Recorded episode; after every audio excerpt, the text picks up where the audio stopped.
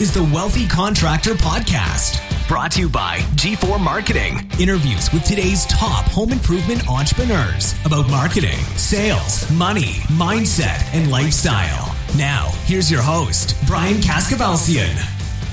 Too many contractors are working too hard for too little. Too many have a full time sales job or production job while trying to grow their company.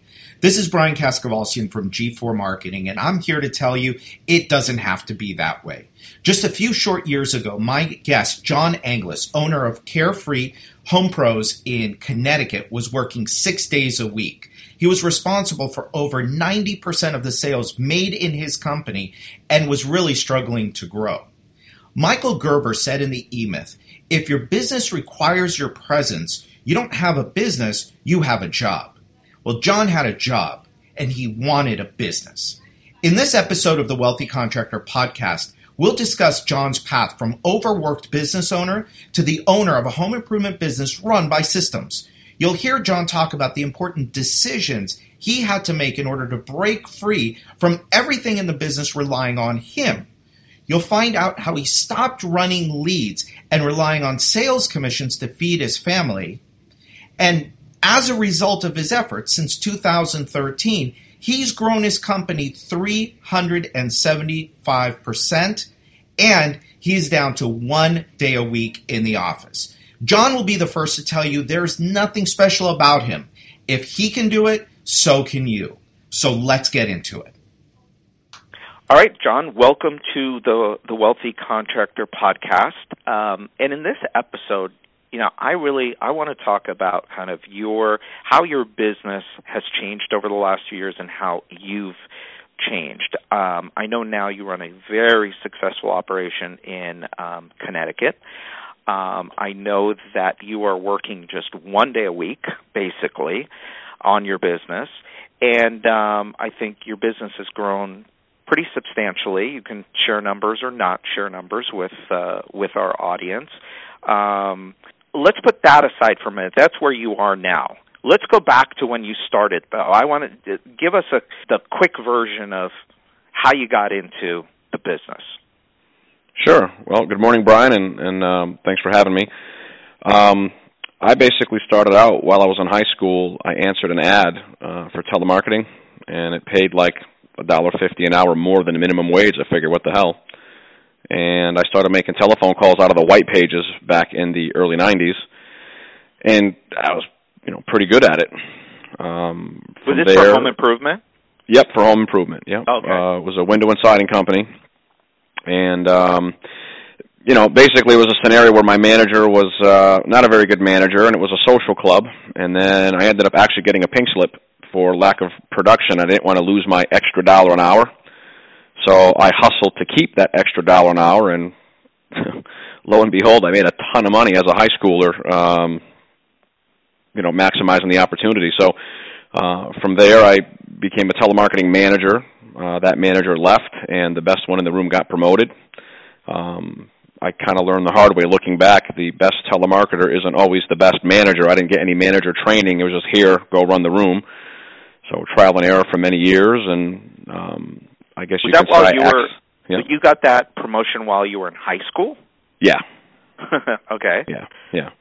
So it was uh yeah, it was about April of 1992 and I was still part-time, but uh by June I graduated and I uh went full-time. I think it was like 3 days after graduation, bang, full-time. Um I married my high school sweetheart, so you know, not going to college, not knowing what was going to happen in the future, I had to take care of this woman. So uh, I popped it in overdrive. Um, I got into sales actually accidentally as well. Um, the owner I was working for was also a salesperson, and he didn't want to run a couple of leads I, I generated because he said he'd run them before and it was a waste of time. So I asked him to at least give me a demo credit, and he wouldn't. So I said, you know, that's kind of not fair. Blah blah blah blah. He says, well, if you think it's so good, you run it. You've been asking to get into sales. And I remember saying, I don't know how to sell. You got to train me. He says, Well, compare this window to that window and give them a discount if they buy today. Looking back, I think he didn't want me in sales. I think he wanted me on the phone, so he figured if I fell on my face, I'd get off his back. And knowing that he couldn't sell this woman, her name was Wanda Madrick, I sold her three windows. And when I came back, I couldn't wait to show the owner, look what I did. So he was a little puzzled and said, "Well, if you think if, you know that that, that was an existing customer, uh, why don't why don't you try this one?" And I sold that one too, and the rest is history. so, how long did you sell for for that company? Um, I would say probably off and on from 1992 uh, through 95. Okay. Yep. And, and then, you were um, making. Uh, so, did you? Were you still doing telemarketing, or th- were you doing both, or did you move completely into sales? No, when I, I had a baby on the way, and it was clear that I never forget the first. Um, I think I made a hundred and fifteen dollars on those three windows, which blew my mind. And then the next one, he said, "Well, give this one a try." I remember making two hundred and twenty dollars, and from being on a phone twelve hours a day to going in a house and just talking and telling jokes, uh, and making you know a third of my pay in two hours, uh, I was hooked. So with the baby on the way, I, I just went into sales. I went into commission sales. I risked my salary and went right into sales. Nice. And it worked out for you. Now, did you continue to follow the advice that they that they gave you? Compare this window to that window and give them a discount if they buy today. Yeah, I mean, like I said, uh, the, the the owner certainly wanted a sale if it was possible, but the training I got was so meager because again, I you know, I was 19 years old. I looked like I was 15 years old. I was like 115 pounds, five foot six, no facial hair, military crew cut. My glasses were bigger than my face, and um I think, like I said, he just wanted me not to sell so that I would stop asking him and just go back on the phones. But uh that came natural to me, and um you know that's that's that's pretty much the training I got. Now certainly once I could sell, you go to regular sales meetings back and forth. You learn a little bit more, but you know as far as a formal here's how we do it, the company I work for really didn't have a system like that. So then, what happened? What happened next? Um, did you go right into your own business? Um, yeah, actually, um, you know, I, I I wasn't taken care of. I wasn't appreciated, and I ended up starting my own business and I quickly learned that just because I was a good telemarketer doesn't mean I'm a good telemarketing manager. And I also learned that just because you can sell doesn't necessarily mean you know how to run a business. So early on, my first business didn't really go well. And again, I have uh, two kids and a mortgage and a car payment at this point at 22 years old. So, um, you know, I went back and sold for other companies here and there, and um, you know, made a lot of money again, put a little bit of money away, and uh, in 2000 I decided to give it another shot with what I learned, and um, that's when I started uh, my home improvement business in Connecticut. Cool. And so, and so you've been doing that straight for the last 16 years now. Yes, indeed. Um, and so now I I you know I know you and I've known you for years. I think five or six years. So I know a lot of your story um, you know, it's one thing today, you know, we look at people w- at where they are today and we think, "Oh man, you know, he's got this and he's got that." And it it sometimes has the uh effect of kind of deflating you, right? You're deflating your confidence and your and your, and your self-esteem and and it's like, "Oh man, how can I, how am I ever going to get there?" But Yeah. you have a very interesting how you got to where you are did not happen overnight. It took a little while. Yeah, it took a long while. I'll never forget. Um, a lot of my journey began with a friend who actually at the time was a consultant who came to my business to uh, launch a canvassing department and um, got me interested in uh, audiobooks. And the first audiobook I listened to was Good to Great from Jim Collins, where he talked about Walmart, where you know they look like an overnight success, and people say, "Oh my God, I wish, I wish I got lucky like that." Where the the, the story, I guess, of it is it, the the time between the first Walmart opening and the second one was 25 years. Wow. So nobody nobody sees all the work that goes in um, to the backside. But I learned, as I mentioned before, even when I didn't do well with my first business, with my second business, I did better. Um, certainly managed my money better, sold for more profitability, etc. But I was just sort of uh, owning a job 2.0. I did all I did everything the first time around, and then the second time around I did everything. I just I just did everything a little bit better, but I did everything. Mm-hmm. Um, and that was you know that was a long time of of of you know trying to grow the business.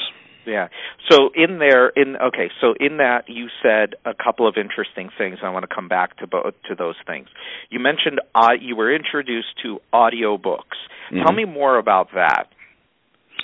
Well, audiobooks really, if you're honest with yourself, and this is from my perspective, I, I love the expression: "Do you want to be right or do you want to be rich?" Um, and rich doesn't have to be money. Rich could be, you know, time. Rich could be any any number of things. Um, I'm a guy that that wants to be rich, so you know there are certain audiobooks that were recommended to me by people that I respected that I listened to, and you're driving the car and you go, "Hey, I do that," you know, and you feel like a million bucks. And then sometimes you drive and go, "Oh my God, I do that," and um, you know, again, self awareness wasn't something that came natural to me as far as what you know I might have been doing wrong, etc. But those audiobooks, certain ones I can point to that really like what, well, uh, Think and Grow Rich um, cleared my mind and my subconscious. Um, why am I so unlucky? Why does it have to be so hard? Why why is so and so who's known as a dishonest person doing so well and me, Mr. Honesty? I'm I mean, what happened was Think and Grow Rich got me to realize what you think on your subconscious is what you get in life. So I expected to be unlucky and I found nothing but evidence of that. So Think and Grow Rich helped me clean my perception up um, that I truly do get out of life what I expect. Uh, the second book uh, that made a huge difference was The E Myth. I had gone to a seminar. Uh, I spent about three thousand dollars to go to a seminar, and at the end, the speaker said, uh, "Book I recommend is The E Myth." And I realized that uh, for thirty bucks, I could have gotten all the information I needed. I spent three thousand for because that's what it was based on.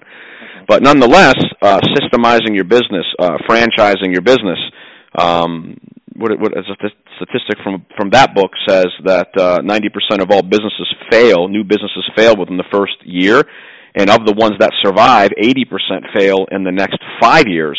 Where franchises have like a 90 plus percent um, retention rate. So that taught me, you know, you can't teach a salesman a feeling. You can't teach, you know, geez, when you feel like this, this is the right thing to say at the right time. So I began taking that advice and um, scripting every bit about my business that I, I possibly could. The third thing, the third audio book that made a world of difference was Seven Habits of Highly Effective People because um, even though I'm 43 and I'm a Gen Xer, I went to a seminar last year and realized that I'm kind of an old school, old fashioned. I identify with the greatest generation. I didn't go to college. I wanted a better life for my kids than I had, so I worked my butt off uh, to provide a better life and other little little things. But I, I realized that when you're a, um, a greatest genera- um, greatest generation soul in a uh, Gen X and even now millennial world, it doesn't mesh. You can't be Vince Lombardi. You love your players, but you're so hard on them because you're hard on yourself. So I actually had to learn how to adjust my thinking and my approach to managing people so that I could reduce, you know, reduce my my turnaround, my turnover. Um, so Stephen Covey, uh, Seven Habits of Highly Effective People, really, you know, helped me in that area. And then, you know, trial and error for a few years. When you put all those things together, all of a sudden, it's it just it's kicking in on all cylinders, and it's it's, it's a lot of fun now. Builder Prime is changing the game for home improvement contractors. Imagine having everything you need to help your business grow in one place CRM, estimating, marketing automation with SMS, production management software, and now call center dialer integration, all wrapped into one easy to use package. And it's never been easier to switch CRMs. Hundreds of contractors trust Builder Prime to grow their businesses with powerful reporting tools to see which leads are making money, which sales reps are the top performers, and where to optimize for the greatest impact. We're talking about winning more jobs, boosting productivity, and delighting your customers. Are you ready to fuel your business growth even faster without all the daily frustrations of your current tech stack? You owe it to yourself, your team, and your business to learn why everyone is switching over to Builder Prime, the only true does it all CRM for home improvement contractors. Head over to builderprime.com and request a personalized demo with an expert today. So, uh, one of the things that I want to point out to the people listening is that every everybody that gets interviewed on this podcast, um, we end up some way somehow we end up talking about books and mm-hmm. the importance of books and books that have made a huge impact. And so John is an audiobook guy. And what's awesome about audiobooks, you know, a lot of people say, "Well, I don't have time to read. Um I don't like reading. I fall asleep when I read." Well, when you're going from job to job, when you're going from place to place in the car, that's the perfect time. That's when I used to listen to the cassette tapes. You and me probably both listened to cassette tapes sure. back in the day, right? Sure. Um, so now we've got them on our phones. We've got Bluetooth. We can we can plug it in. We can plug our phone into our cars now, our trucks. So I think there's no excuse for not learning from those that came before us. Well, an apropos analogy, if I may, is that when I was driving in the car, I listened to music. And Sweet Child of Mine is one of my favorite tunes. I can I know all the harmonies, I know all the words, I can air guitar it, air drum it, air bass it. And then I realized one day, what the hell is that really getting me? Could you imagine if you can air uh work with people and air process information and air and really the implementation of all the books I learned was the struggle because now that right. you're aware and you have all this information, implementation is a whole other angle. But to your point, every time I watch The Godfather, and I've seen it a million times, oh, I didn't catch that the first 999,000 times. So that's really to the level that I try to grasp. Some of those books that made the world a difference is just to be able to almost recite them verbatim like those songs because that is when things start to as they as college football quarterbacks say when they get into the, the pros after a couple of years, the game's starting to slow down now. I'm starting to see things before they even happen, and I like to think that's you know kind of what happened to me. So you started. So you said with the E-Myth, you started documenting your processes. How long ago was that? When did you start doing that? I think as soon as I got off the plane from that seminar, which was um, I believe it was December of 2008. I read. I'm. Not, I'm going to make clear. I have. I, I'm not diagnosed, but I think I'm one of those guys with ADD where I can't really read a book because my mind is everywhere, and after I get through a chapter, I have no idea what I read. Mm-hmm. I read that book cover to cover, 300 pages in a weekend. Yep. And at that point is when I started putting everything together, and I drove my wife crazy because I'd implement something and then I change it, and then I'd implement this and then I'd change it. She's, my God, you're changing all the time. I drove her crazy for a few years trying to find the right combination, but you know, do you want to be right or do you want to be rich? It's not enough to franchise it. You have to test it, you have to adjust it, you have to implement it, etc. And that was kind of my process. Yeah. Now, you you so god there's there's so many different areas so there's marketing there's production there's mm-hmm. sales there's admin there's finance mm-hmm. in the business right. are those the areas that you kind of attacked kind of one by one which did you do first well i actually did sales and being a if i may say i think sales came natural to me so that's been a double edged sword because of the fact that i could always sell um, sometimes you go to uh, Plan B a little quicker because you you know what you're doing. So it was natural for me to uh, sort of franchise my selling process. Mm-hmm. Um, I was I was always good at showing people how great I was. But when you're interviewing or training, and at the end of training is, damn, that guy's good. I wish I could do that. That's that's not the effect I was going for. Yeah. So you know, I started with sales and getting to a point where when you're done, you know, now you leave people going, ah, I could, I could do that. So it started with sales, and then certainly marketing, and um, you know, then we went to installations, et cetera. So you know, that was that was what I did. Yeah. Now with sales, so so you know, I I tell people all the time, you're probably one of the best in-home salespeople I've ever known. Um, Thank you. That could not have been an easy process for you because you do, you know, you say that you're natural, and I believe you've got some natural skill. I believe that that's true, but you also are pretty disciplined with a process. Mm-hmm. You it's it's you have a step by step by step process in your sales presentations. In fact, that's you know one of the things that you do now is you help other people put these processes together in the in their businesses because you're only working on your business one day a week. You need Right. something else to do. But we'll come back to that a, a little bit later. But um, I know up until recently, like within the last few years, you were still 90 plus percent of the sales in your company. Right. Back in So- 2013, even. Yeah. And so how did that change? Because one of the hardest things I think in this business is I call it I call it the getting out of the truck. And it could be, you know, getting out of the truck i- in our business in in the home improvement business is literally that. It's getting out of the truck. But like in in the carpet cleaning business that I started in, um, getting from the first truck and getting yourself out of that truck and getting into a second truck and putting somebody else in that truck that was huge.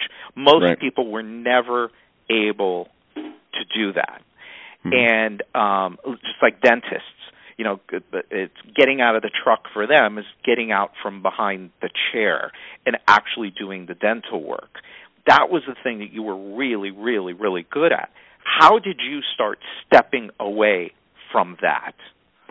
Well, one of my clients, a, a, big national manufacturer in Ohio, I had dinner with a couple couple nights ago, and he he kind of asked the same question. And you know, a lot of times you think it's well, when I have enough money, this is what I'm going to do. Well, I've always been good at making money, so you know, having the money to go out and hire a bunch of people isn't isn't really always the answer. You know, I, I have a lot of clients myself who have a ton of money. Tried this and tried that, but that's where the implementation um, really comes into play. So, um, from my perspective, um, because we had everything systemized, we had everything organized. I took a leap of faith and hired an installations manager.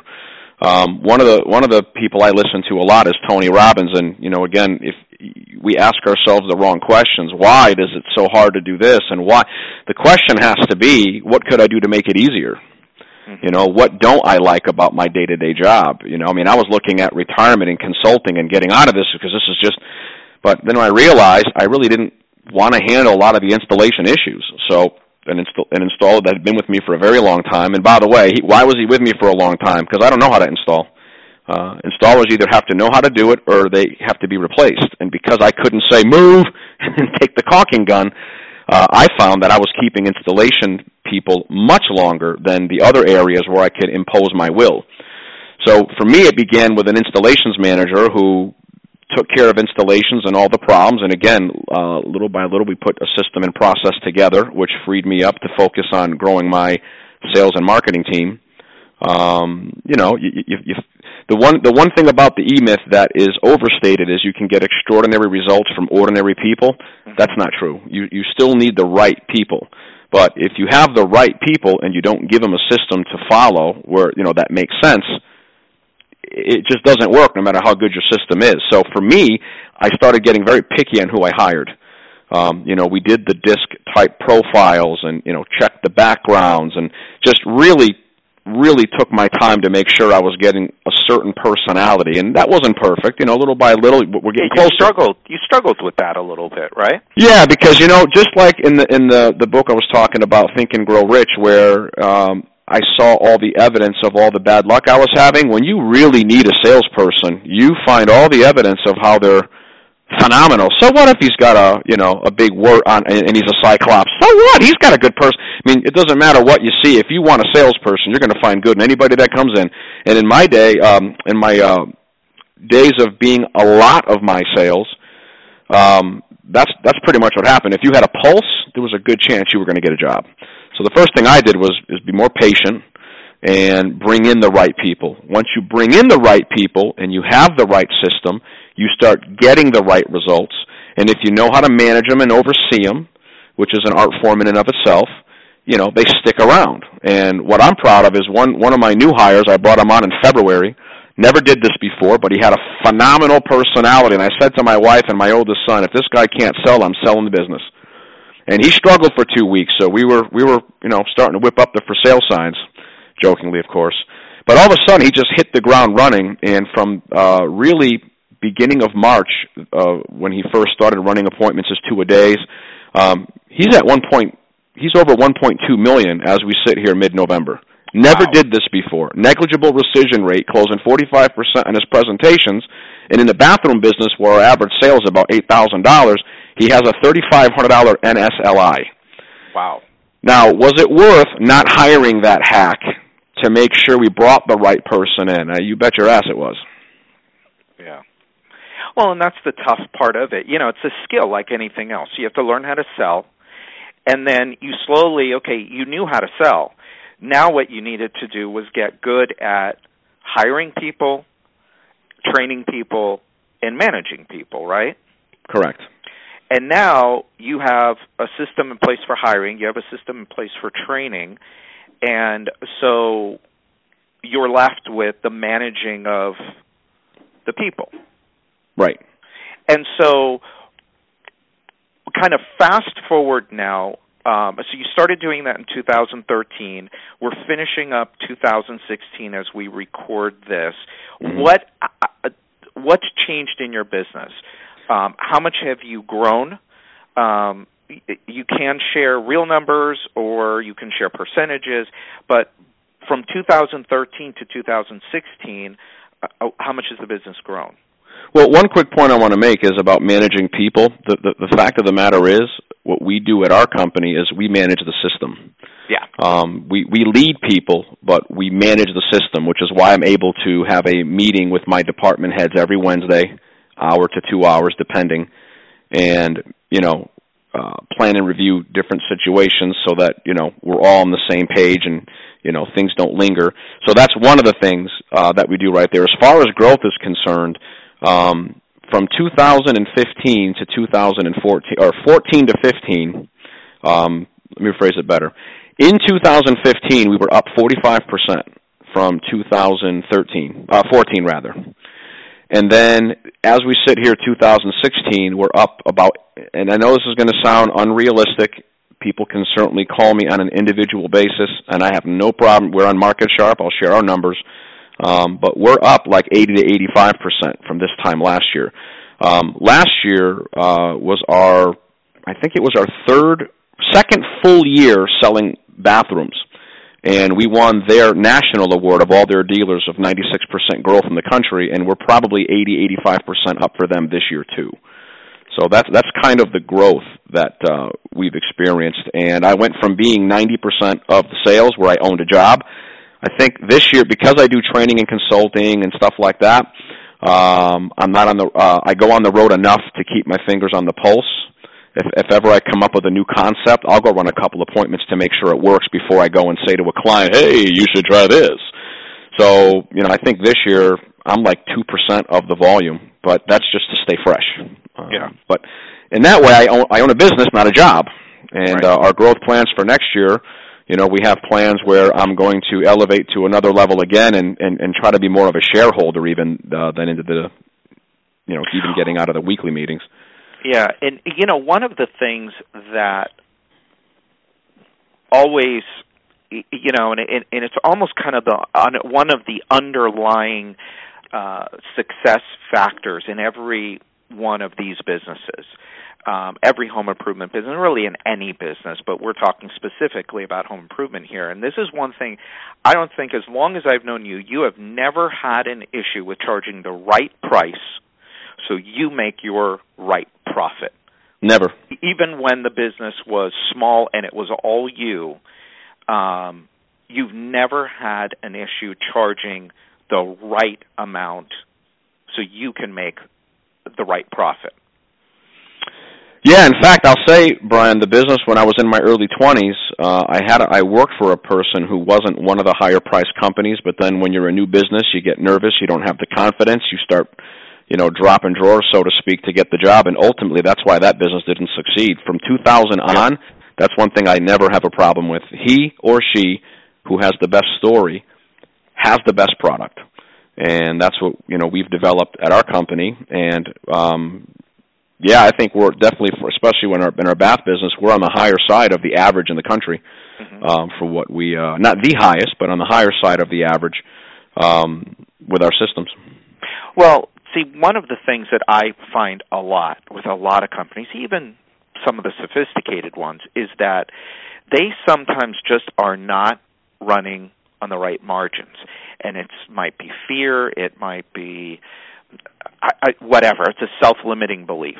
You know, going back to you know think and grow rich and the beliefs sure. that we put in our heads. Mm-hmm. Um, so that's you know that's hugely important. Um, so one of the things, so what you do now is really interesting, and I recommend you to to to all of my clients and even people that that aren't my clients, and that is you've actually taken your sales process now and you've take it and you develop it for other companies.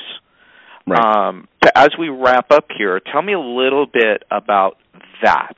How do you how do you translate a presentation that's used at one company and it works and take it to another company and have it work there too?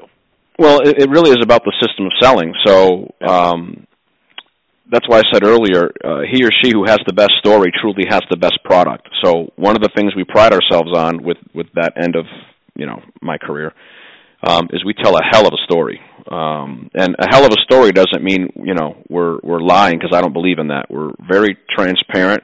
Uh, my selling strategy is to be completely upfront. We've got nothing to hide, but you know you do have to be able to tell a good story and tie it into whatever the homeowner's need and want is. Um, the other thing is that a lot of companies struggle with is keeping salespeople who've especially never done this before. Uh, I find that you bring people in from other companies. Every time I do that, even though you find, oh, I think this one's an exception, they have baggage, and and it's very difficult to iron out those wrinkles. So I try to find people who don't have any experience, so I can set the proper habits from the beginning. One of the things Zig Ziglar says, which made it uh, an impact on me, is that sales is a transfer of emotion so when when we're in a home and we're presenting, if we're talking about something negative or if we're trying to kill the competition and we do it just as cheerful as we do when we're talking about what our feature does, homeowners are not just listening to the words; they're listening to the they're watching the physicality, the face expressions, the delivery. So not only do we develop a phenomenal story for our clients, but we also implement a color coded system so that new people know when you see red, that's a bad thing. When you see red, we want to tell it with pain in our voice so that the homeowner can feel our pain. When we're talking about our product and what our features are, the green means you're going to get really excited about this so that they're going to get excited about this.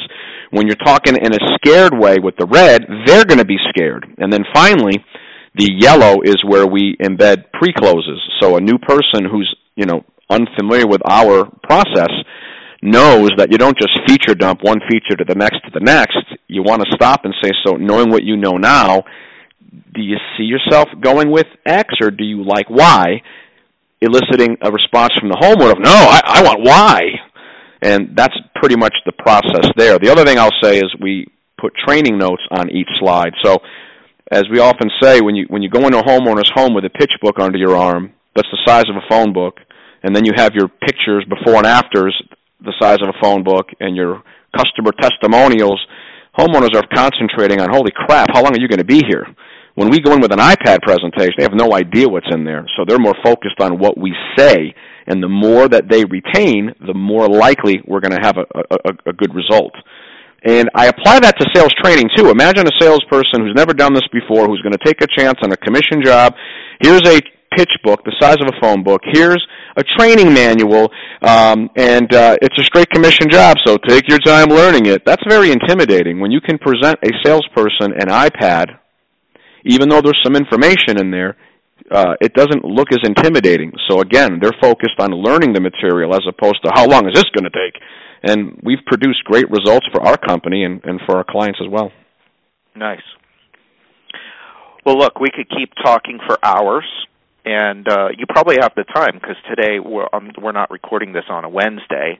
No, uh, sir. but I'm sure you have uh, other things that uh, you need to do today. So I uh, I appreciate you taking your time out and sharing with us. I will probably ask you to come back again um, at some point, just because it, there is a lot to cover here.